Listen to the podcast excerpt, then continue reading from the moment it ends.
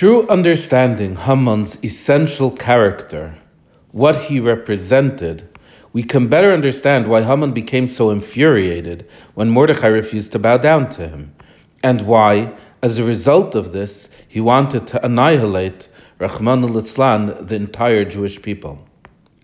Haman is an Amalekite. Amalek is described in Parshas Balak as Reishis Goyim, the beginning or source to all the other Goyim. The seven nations represent the seven midos of the Nefesh HaBehamis, the seven negative traits that a person has, such as taiva, lust, kinna, jealousy, atzlus, laziness, and so forth, as they come from the midos, the emotional levels of chesed, gvura, tiferes, and, and so on. But Amalek is their beginning, their source. The midah, the trait of Amalek, is a feeling of self that obstructs the visibility and perception of Hashem. It is that yeshus, that feeling of self, which allows for and feeds all the negative traits.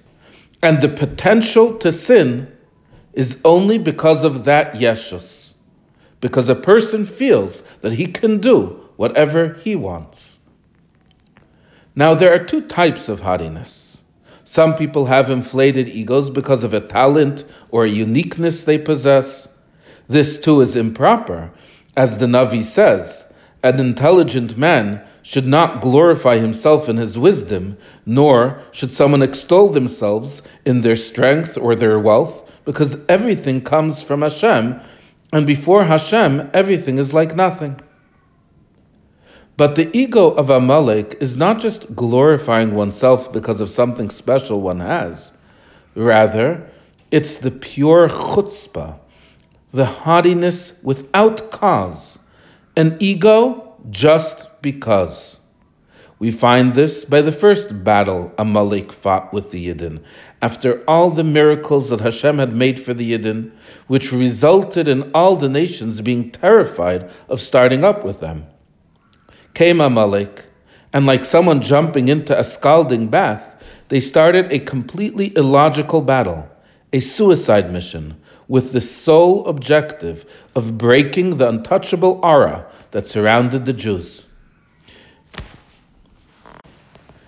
The yeshus, the inflated feeling of self that Amalek possesses, is only there to eclipse and block the true existence of all of the worlds Hashem Echad, the godly energy inside of creation. When Mordechai refused to bow down to Haman, when he rejected any credence of Haman's Yeshus, it was not just an insult, but a threat to Haman's very existence. When you take the ego away from Amalek, there's absolutely nothing left, because the ego is all that he is.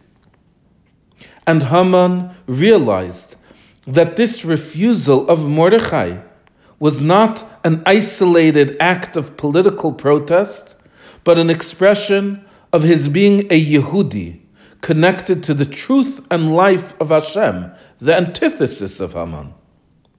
And he understood that despite other Jews bowing down to him, they too had the same connection, the Pintele Yid inside of them and their bowing was only because they did not see in that extraneous action a separation from Hashem.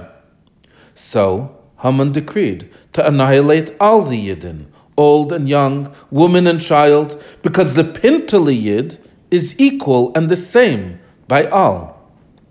And therefore, the celebration for Haman's downfall is uniquely in a way of Ad D'lo Yoda in a way that dissolves the differences which can separate us. So it is a joy which is equal and the same by all.